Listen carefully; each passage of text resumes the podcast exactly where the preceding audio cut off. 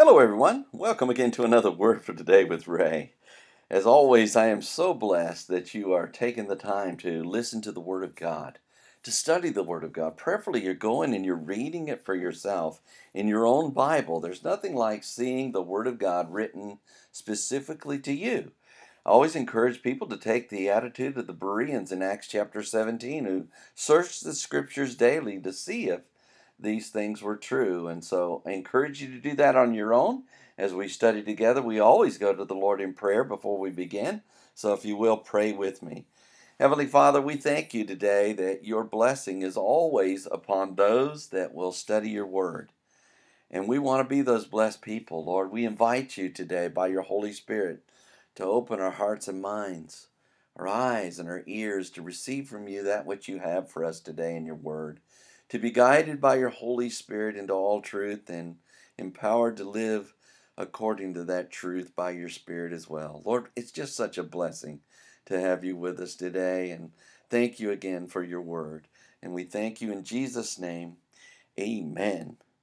The title to today's lesson is Born of Water and of the Spirit, and it's taken from the book of John, chapter 3, and verse 5. John the Apostle shared how there was a man of the Pharisees named Nicodemus, a ruler of the Jews.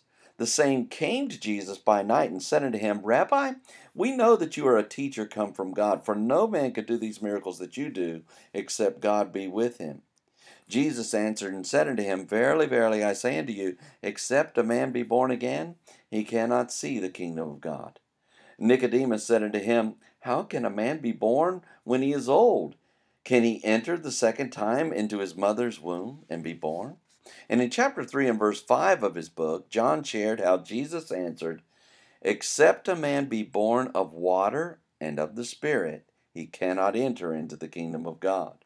Where we read, Jesus answered, Verily, verily, I say unto you, except a man be born of water and of the Spirit, he cannot enter into the kingdom of God. The verse reads, Jesus answered, Verily, verily, I say unto you, except a man be born of water and of the Spirit.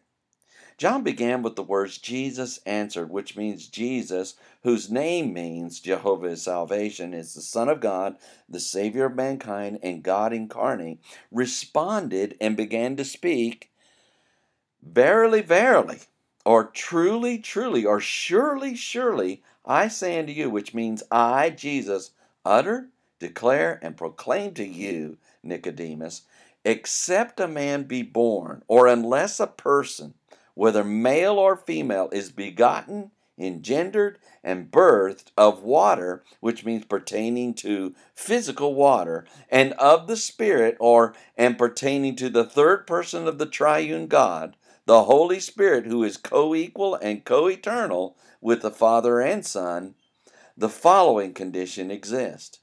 John shared how a person must be born not only physically as in water, but also of the Spirit, which is a spiritual birth, or else the following result will occur. The verse goes on to say, He cannot enter into the kingdom of God. John continued with the words, He cannot enter, which means the person, whether male or female, is unable, incapable, and without the ability to make entrance or come forth into the kingdom of God, or into the royal power, kingship, dominion, and rule belonging to the Godhead bodily, and Trinity, which is comprised of God the Father, Christ the Son, and the Holy Spirit. John shared how Jesus declared entrance into God's kingdom is impossible without being born again. When we meditate upon John's words in this verse, we learn one of the most important principles of God that may ever be known. Jesus said, A person must be born again. And without being born again, a person cannot enter into God's kingdom.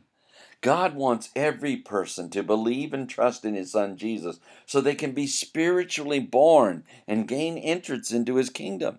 When a person is born, they relate to others through the soul, mind, and body, but their spirit, which relates to God, is dead. They must be born again spiritually to have a personal relationship with God. This is why Jesus came. And He will have more to say about this in our next few verses. Let all who consider Jesus' words know they must be born again and receive Jesus to be made spiritually new. Next time, John shares how Jesus says, That which is born of the flesh is flesh, and that which is born of the Spirit is spirit. So read ahead, and we shall join together then. Until tomorrow, there is more. And may the Lord bless you and keep you. May he make his face to shine upon you and be gracious unto you.